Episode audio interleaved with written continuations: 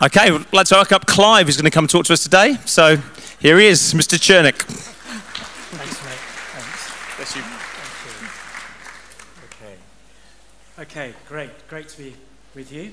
And um, we are going to continue in our theme called the Forgotten Arts. So, do you remember last week? Um, I don't know if the song has made it to Nashville, Tennessee by now. We're singing What You Learnt as a new song together. If you were here last week, it was very, very funny. And we made it. We got to a, a great worship song. Short though it was, we had a fun time together on January the 1st. This is, as uh, was said at the beginning of this meeting, um, really the first full day that we're back together, first full Sunday of 2023. How are you feeling?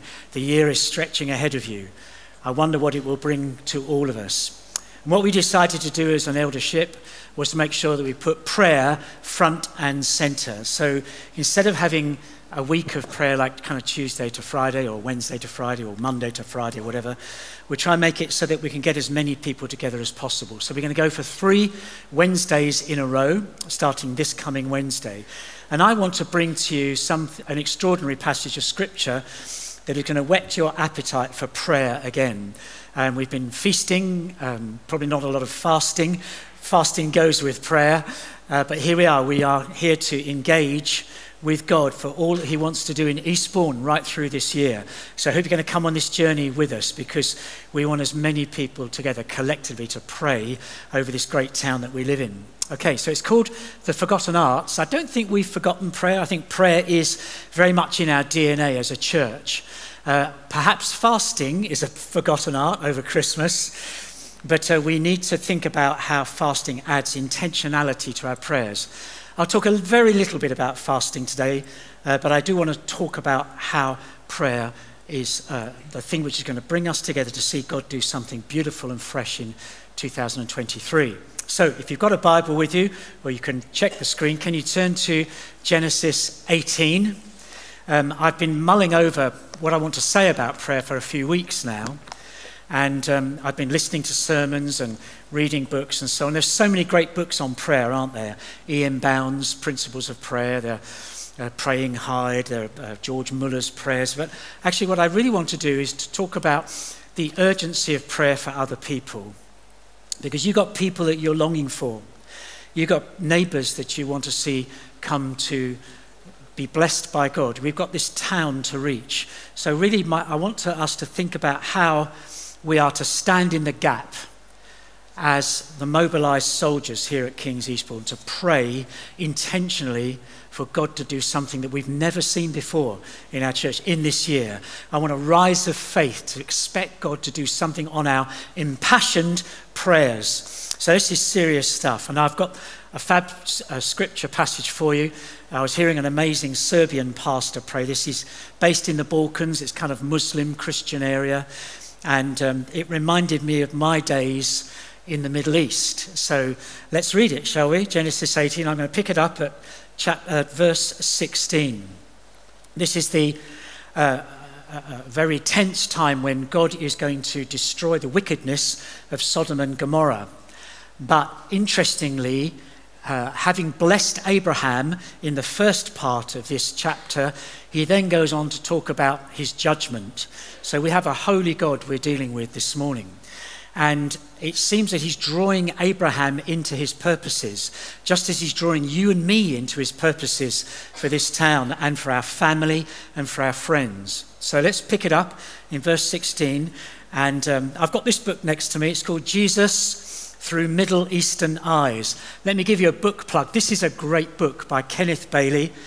Jesus through Middle Eastern eyes. And this is such a Middle Eastern passage. Some of you will know that I spent some nearly 10 years living in the Middle East. And I picked this up and I have to laugh when I read this passage because it reminds me so much of my days when I tried to buy things. I'll come to that in a moment.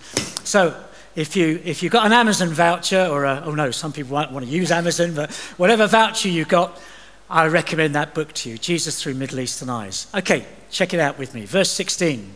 When these mysterious men, three of them, it's actually the Lord God and maybe a couple of angels, I don't know, I'm not sure. When the men got up to leave, they looked down towards Sodom, and Abraham walked along with them to see them on their way.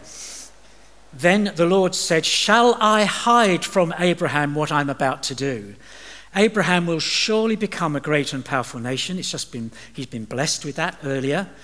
And all nations on earth will be blessed through him. For I have chosen him that he will direct his children and his household after him to keep the way of the Lord by doing what is right and just, so that the Lord will bring about for Abraham what he has promised.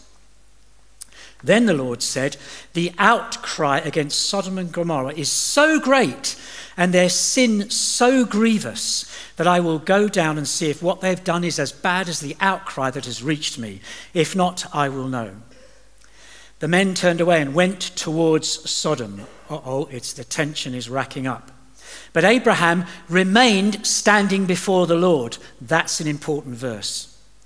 Then Abraham approached him, approached God and said, Will you sweep away the righteous for the wicked? What if there are 50 righteous people in the city? Will you really sweep it away and not spare the place for the sake of the 50 righteous people in it? Far be it from you to do such a thing, to kill the righteous with the wicked, treating the righteous and the wicked alike. Far be it from you, will you not, the judge of all the earth, do right? The Lord said, ah, probably sighed.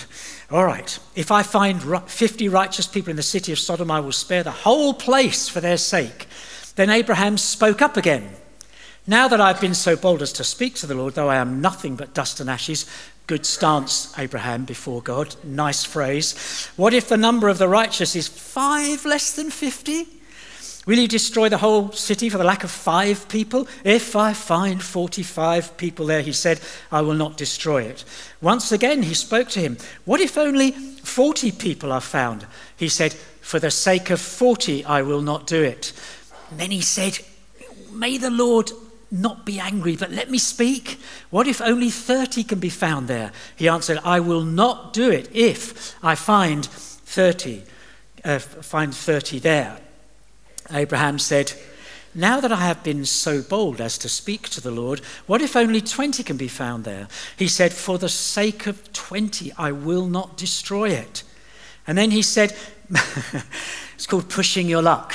Okay, may the Lord not be angry, but let me speak just once more. What if only 10 can be found there? He answered, For the sake of 10, I will not destroy it. Many a time when I was living in Dubai and Doha, I would go down to the creek or down to the water's edge. There were lots and lots of souks, Arabian markets. And uh, I used to thoroughly enjoy going down to buy things for the flat that I, that I just rented uh, in, a, in a very Indian Filipino district. And shopkeepers would stand in the doorway of their little bit of the souk and part of the market, and they'd say, Where are you from, my brother? Some of you are smiling already because you've been to these places and you know what's coming. Ah, oh, uh, where are you from? I say, I'm, I'm from uh, England. Oh, I've got a brother in England. Yeah, we know. And the whole kind of sales patter would start to take place. And then he would say, I'll give you best price. And, uh, and a guy walks past me wearing a t shirt with diesel on it, but diesel is spelled D E I S E L. It's a knockoff, okay? Or you find that you want to buy this, uh, what is described as a genuine fake, all right, whatever one of those is. You want genuine fake Rolex? I, buy, I give you best price for what's a genuine fake Rolex? I check the Rolex out, and the second hand is going anti clockwise. And I'm thinking, what is this stuff? But, but it's haggling. And what you've just read now is a whole story about haggling, and it's not very British because you have got used to paying for what's on the ticket. But for 10 years of my life, I never lived like that unless I went to the really posh shopping malls and looked at the Gucci handbags and thought, actually, they didn't even have a price on them, so you, well, they would, wouldn't scare you. But most things in the posh shops had a price on them. And so when the guy offers you something, you actually ask the question, so how much? And then, judging on your nationality, a variety of answers will come back to you. You know what I'm saying, don't you? And so, here in Genesis 18, we have a very Middle Eastern event, which is why I plugged that book for you at the beginning. Put on your Middle Eastern glasses, will you please, dear church? We need to put Middle Eastern glasses on for this Wednesday night because we're going to haggle with God. Abraham actually isn't really haggling. This is serious, intentional, risky, bold prayer of an impudent, cheeky human being before the living, holy, righteous God. And we need to pay some very serious attention to this passage because you're called to hone your skills in haggling with God. It's kind of a spectacle, haggling. I used to watch some of the less trained British tourists in Dubai starting, and they give in too easily. You know, when the guy gives a little bit of concession, it's just to tease you, so you still pay this really high price. It's a choreographed conversation. It's a lot of fun, actually. We're, we're really uncomfortable with it. Some, who are you hardliners who like to haggle? Just put your hands up if you like it. There's one or two like a good bargain. Good. Right, you're coming to the prayer meeting, Colin Bell. Belsey. Right. Okay, so. So, I mean, I remember when I came back from the Middle East, I'd, I'd pull up in a petrol station I look at the prices of petrol, and where I come from, Coca Cola is more expensive than petrol. And so I fill my car up with about 70 quid's worth of petrol. I go into the garage to the cashier, so he says, 70 quid, please. Well, I'm not paying that. I tried it out just for fun. I said, oh, sorry, I'm not going to pay that. It's far too expensive. That's where I come from. We don't pay that sort of price for petrol. I'll give you 50 quid. And the guy, he just kind of looked at me. I paid 70. Of course I did. Of course I did. God says in verse 17 this Shall I hide from Abraham what I am about to do?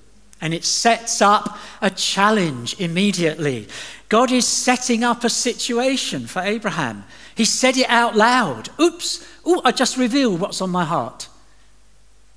You've heard it now, Abraham. What are you going to do about it? He's saying basically, enter into this situation with me. I'm treating you as my friend. I'm treating you in confidence. I want you to know what's on my mind. I'm inviting you to engage with me. It's about matters of life and death and judgment. And suddenly this thing gets serious. And we can be hoodwinked and thinking it's not really serious out there. Oh, yes, it is behind the closed doors of these houses in Eastbourne and the borough and beyond, there are all sorts of serious, wicked things going on that are damaging and hurting people and destroying lives. And this is going to become a real prayer on Abraham's part, interceding for people with seriousness and earnestness. Because, the, I mean, it says it, what we just read, the sin of Sodom and Gomorrah is so grievous that God is going to destroy those cities. And the next key verse is verse 22. The angels, the men, I'm not sure who they are, these mysterious visitors, turned away and went towards Sodom. Sodom's destruction is imminent. But then verse 22 also says this, and please hear this now. But Abraham remained standing before the Lord. He's in the gap. He didn't go back into his tent. And this God is saying to the men of the Middle East, and to the men of the Near East, and to the men of the West, and to the men of the South, and the women of the North, and at all compass points, he's saying this haggle me down. You're called to stand before the Lord in the gap, to plead for this town and its people. You're called to haggle with God for their very lives. We've been given this chapter to show that God is willing to be haggled down. It beggars belief. I think this is one of the most extraordinary passages of Scripture. I do not really understand much about prayer. I mean, to, for me to kickstart the Forgotten Arts on prayer, it's a joke because what do I know about prayer? All I know is that somehow the more I pray, the more I get coincidences. Somehow God's woven that the stuff of my life together so I'm still standing, and I'm still going forward, and I've got this burning fire in my heart. Somehow prayer's part of that. It's what we said earlier, it's about conversation. We were praying earlier at nine o'clock. It's about talking to God. It's utterly natural. It's not stylized. It's raw. It's real. It's your heart engaging with God's heart, and He's drawing you into His heart here in this chapter. We've got to get into this drama. Here's a man standing in God's presence. We've got to get into Abraham's shoes in prayer, or actually take our shoes off in prayer, as they do at the entrance to the mosque. And notice that Abraham is scared because he's trying to haggle God down from sparing Sodom if 50 righteous people are found, down to sparing Sodom if 10 righteous people are found. Now, why does he risk God's anger? You know, he's, he's, he's, he's in this little kind of prayer dance with God. He's risking God's anger because of Lot. His family's in Sodom. He's got family, his nephew, the daughters, he's got family living in a place that God's going to destroy. Abraham's own wider family. And so he's reminding him that yes, Sodom is a wicked city, but there are some good people who are there. And I don't want them to be destroyed. His family. And so, by standing in the gap, he's putting himself in a risky place with God. So that's why he says in verse 32 May the Lord not be angry, but let me just speak once more. What if only 10 can be found there? But the, the genius of this is that Abraham intrinsically understands that God is susceptible to this.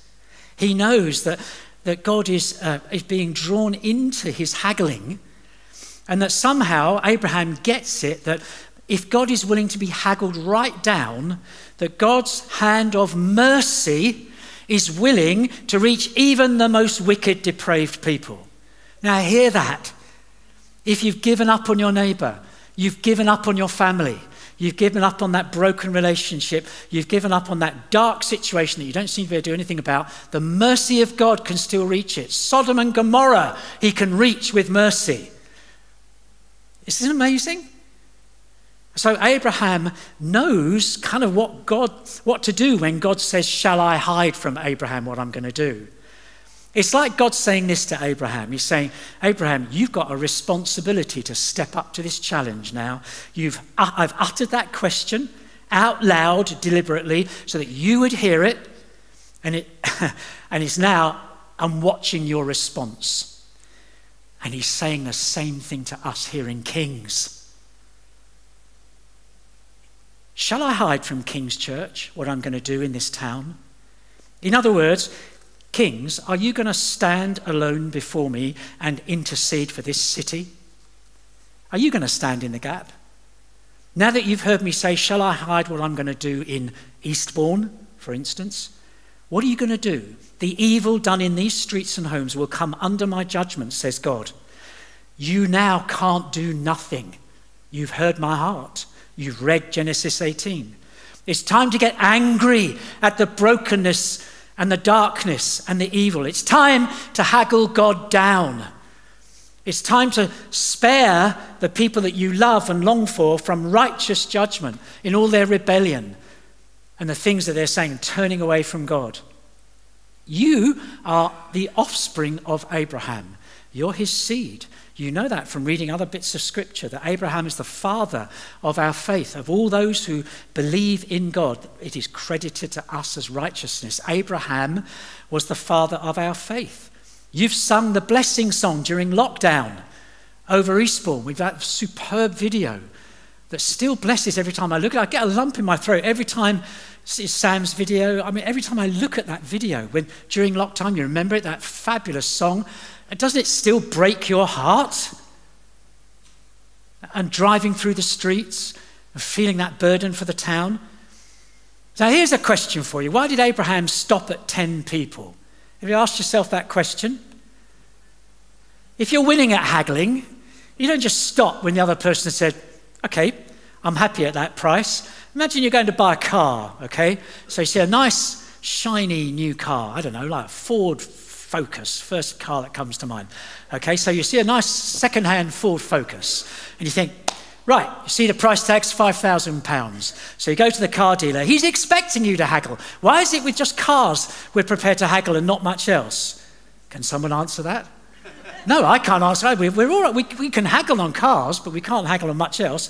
So you see the Ford Focus, you say, 5,000 quid. Mm, not sure about that. I'll tell you what, I'll give you, and you risk it, I'll give you 3,000 for it. The car dealer says to your complete surprise, okay then, I've just knocked 2,000 quid off that car. You cowboy, how much was that car really worth? Okay. And then you, you so you say, well, all right then, okay, I'll try my luck a bit further. Well, what about, um, what about if I just give you, um, I don't know, 2,000 pounds? And the car dealer says, yeah, all right then, I'll give it to you for 2,000. Then you suddenly realize, I'm onto a winner here. You don't just stop there, do you? You keep going. So you say, tell you what, you pay me a thousand pounds to take that rust bucket away. Okay? You might, you might say that. the point is that Abraham stops at 10. He doesn't, he doesn't, he quits while he's ahead, if I can put it crassly like that. Why not? Because there wasn't one righteous person in Sodom apart from his family. There wasn't one. He stops at 10 because there are none righteous in Sodom. And the Bible backs it up saying, We have all sinned and fallen short of the glory of God. And the wages of sin is death. There isn't anyone who's righteous in the city. But the amazing thing is that God is prepared to show mercy anyway. I'll, I'll show mercy if you can find. Abraham doesn't dare go there. One righteous person in the city. Abraham doesn't dare do that. He stops because he knows in his heart, you ain't going to find anyone. But God's great love and mercy can find anyone. If you need it today, you can find it here in this building before you leave. If you're feeling you're really struggling and you're in a really dark place, His mercy can come to you, His grace can find you. But we, dear friends, have some haggling to do. Fast forward to AD 30. There was one righteous person in the city.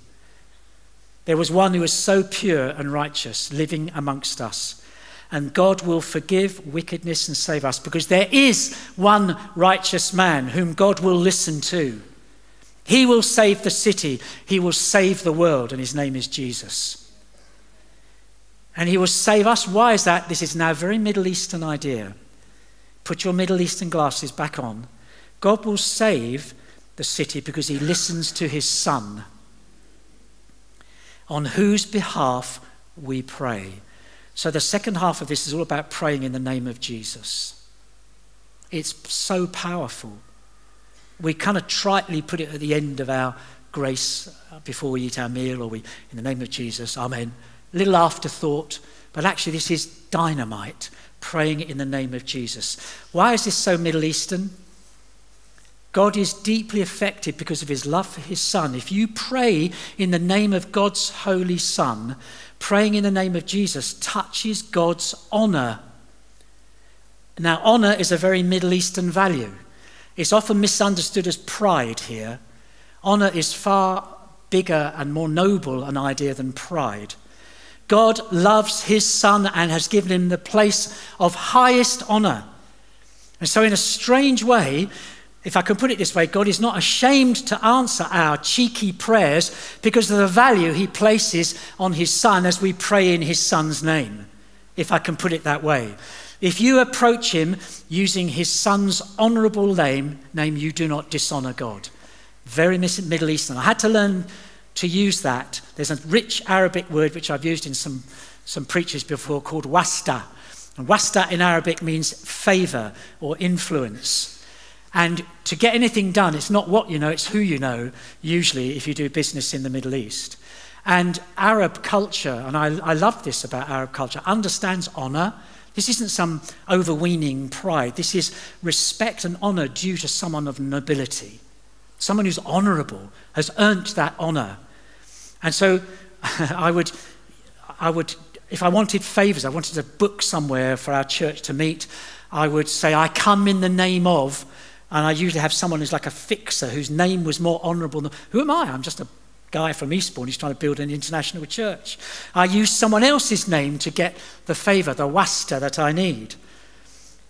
Now, each one of us has got our own version of Lot and his family that we're called to pray for. And this is a call to, right at the start of this year, to say, I'm not giving up on these things I'm praying about.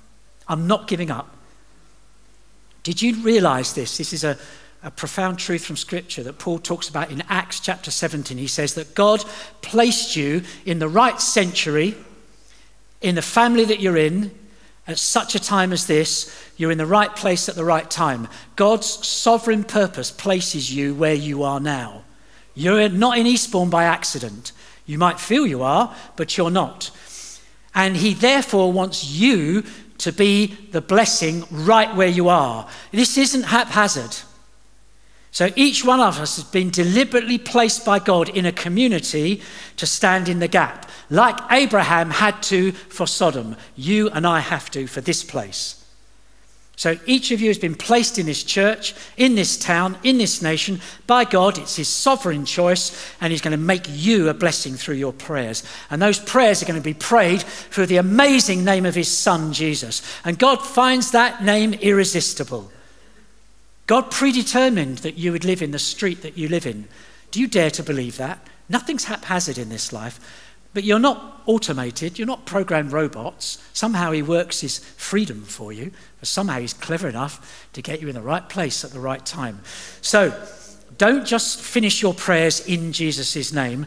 Put on your Middle Eastern glasses and say this. I'll just read this out to you from my notes. I come to you, great and glorious Father, in the name of your wonderful Son. I know that in some strange way you are a can I say this to God?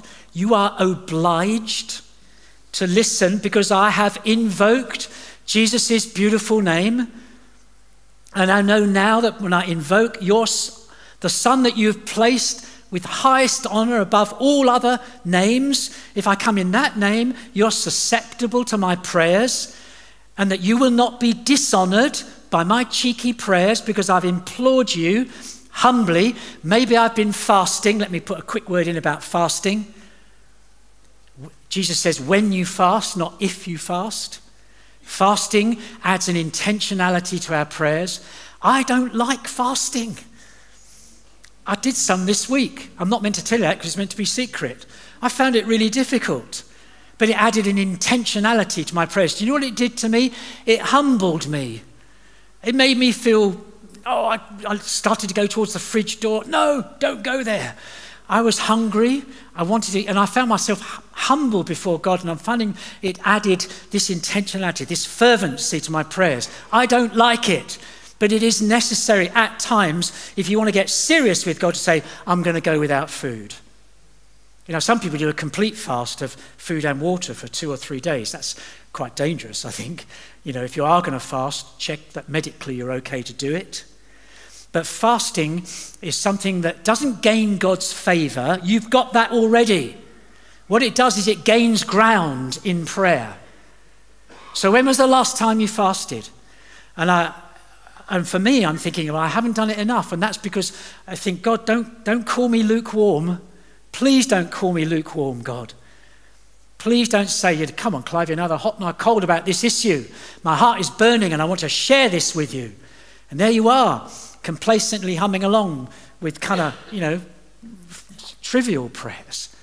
And I believe with all my heart that God is going to put a burden, an uncomfortable burden on us. But it's a beautiful burden of love for people. And we're called now to fight because we're not here for an, we're not here for ourselves. You know that. Here's a quote uh, from the, the, Serbian pastor that I, who I listened to recently. When the righteous church comes praying in a righteous name with righteous requests to a righteous God, then impossible things will happen. So if you're going to ask in Jesus' name, is somehow, if I dare say this, a little bit insulting to come to him for small things. I have prayed the car parker's prayer. Oh, I see that everybody else has. Sometimes it's actually quite important to do so because you've got to get somewhere by a certain time, and actually it's pretty urgent. But let's commit to pray this year for really big things, huge things that blow your socks off. Huge things. We have, yes, you prayed, and yes, the bus did come on time. Hallelujah. But we've got 120,000 people out there who need God. And I, hear me now, I'm nearly finished. We're just going to pray in a moment. I think we're simply far too polite in our prayers. Abraham really risked it. I don't know if you picked up that he was getting more and more nervous as he haggled God down because he realized, you know, I'm standing before the God of the universe. Who do I think I am? He had a right standing before him. He realized what he was doing was risky. God could have said, Get out of here. I'll do what I will do. But somehow, here's a little secret about God that He's incredibly susceptible to your prayers. Why have you given up? It's time to stir things up. It's time to, to cry. Now, I've got a bit of, um, I've got a bit of European blood in me, but I'm, I'm, I, I think I think in a former life I was probably dug up somewhere in Italy about 2,000 years ago. I think I'm Etruscan in a former life. This is all completely heretical, right? Don't, but I've got a bit of Italiano in my blood. I like Italiano. I love it. Italy. It's my favourite country. Well, amongst many other favourite countries. But listen, if, you're, if you are going to really feel impassioned about your prayers, you're going to cry tears. You're going to beg God. You're going to get angry with God. You're going to haggle him down. You're going to bang on the door. You're going to shout. You're going to weep. You're going to lose your inhibitions in prayer. We've got such a long way to go. We're in the shallows in some respects. Not, not you know, we've, we've had some very intense times of prayer, but they're coming back. We have to get God's attention because he wants us to get his attention. And I like that word that Abraham uses, and I'll close on this one. It's this it's the word surely. Did you notice that? Surely you won't bring your judgment upon this city for the sake of some righteous people. Surely you won't let this happen, God. God wants you to use the word surely. Surely you won't do that. Surely you will bless. Surely you won't allow this, and this is very Middle Eastern again, surely you won't allow this to shame your name. That's, that's alien to us. That, we don't quite get that. We're, we're right wrong culture. You did that wrong. But in the Middle East and other parts of the world, it's shame honor. Don't bring shame upon me. Because actually, it's all about character. And character is the key thing here. So, for our prayers, and let me just say this now, we're going to we're going to be like that, like the, family coming together. You get all sorts of different prayers coming when we come on Wednesday night. We want to see as many as possible here. And we're going to have all sorts of crazy prayers. People are going to be raw. People are going to be quiet. People are going to be noisy. People are going to be weeping for people they love. People will be interceding. And, and somehow Jesus takes all these prayers and it's like he, he puts them into this incense bowl in heaven, and the incense comes up to God's, the fragrance of your prayers come to him. It's all there in Revelation. And he smells, he says, I will move on the prayers of the saints. Surely, surely you will, Lord. Whatever else you've heard this morning, let us this become a house of prayer. Do you know what? Let me say something really radical. I thought the worship today was absolutely outstanding. Again, I'm so blessed to be in this church with what we've got here on the stage and the, the, the wonders of this place. But you know what? If you just came here and there was no music and you came with your heart full and the Holy Spirit orchestrated your prayers, that would be an astonishing meeting. That you weren't helped by the music. The music is such a help to worship. But if it wasn't there, you come together, you say, Lord, here we are. If you go back to things like the Azusa Street revival and the Hebridean revival, actually there wasn't, this is not to tell the band take, take a week off next week, but there, very often there's no music. They came into the meetings and the presence of God was so strong in revival that the Holy Spirit was just doing this. He was making sure that all that was prayed was prayed through the Holy Spirit to the Father's heart. It wasn't, it wasn't about worship songs, it was about the church coming together and praying. And then, then if you've read the Azusa Street revival, the stuff that happened there with limbs growing, you know, legs growing, like, like not, just, not just one leg shorter than another, actual man born without an arm, the, the arm comes out of his shoulder. You read the stuff for yourself. Oh, Father, come on. And he's saying to you and me, haggle me down.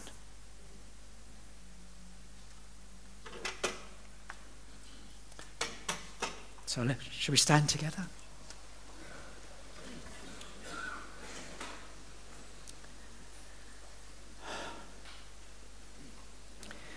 Right, it's time for each one of us to be alone with God, like Abraham was. You're alone with God right now, not the person standing next to you.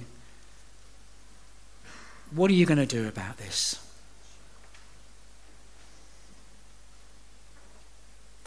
There is a righteous person in the city, and he went to Golgotha, and he's wonderful, and he's going to save this town through our prayers. Don't give up on your wayward child, mum and dad. Don't you dare give up on your husband, wife. Don't you dare give up on your wife, husband. Don't you dare give up on the people that have been placed in your family. They've been placed in your family for the very reason that you will pray for them. Why have you given up? It's beautiful. We have a ministry, dear church. So let's just be quiet now. Now, you make your prayer to God. What are you going to do about this? We're calling people to pray three Wednesdays in a row. What are you going to do about it? What am I going to do about it?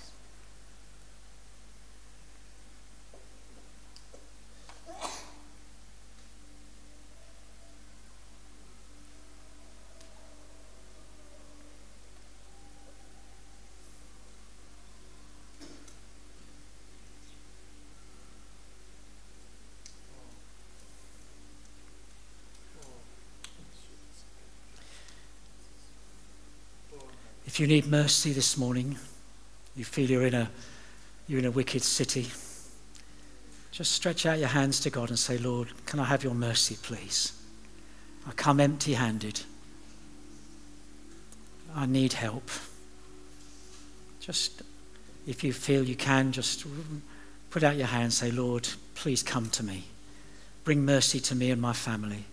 Bring grace and love. Sorry that I've given up on you, Lord.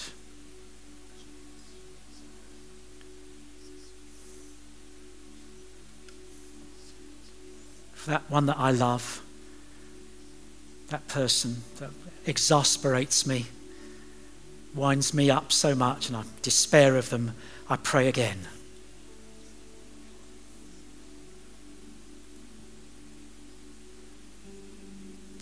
Come, Middle Eastern God. God of the whole earth, God of the west, the east, the north, and the south.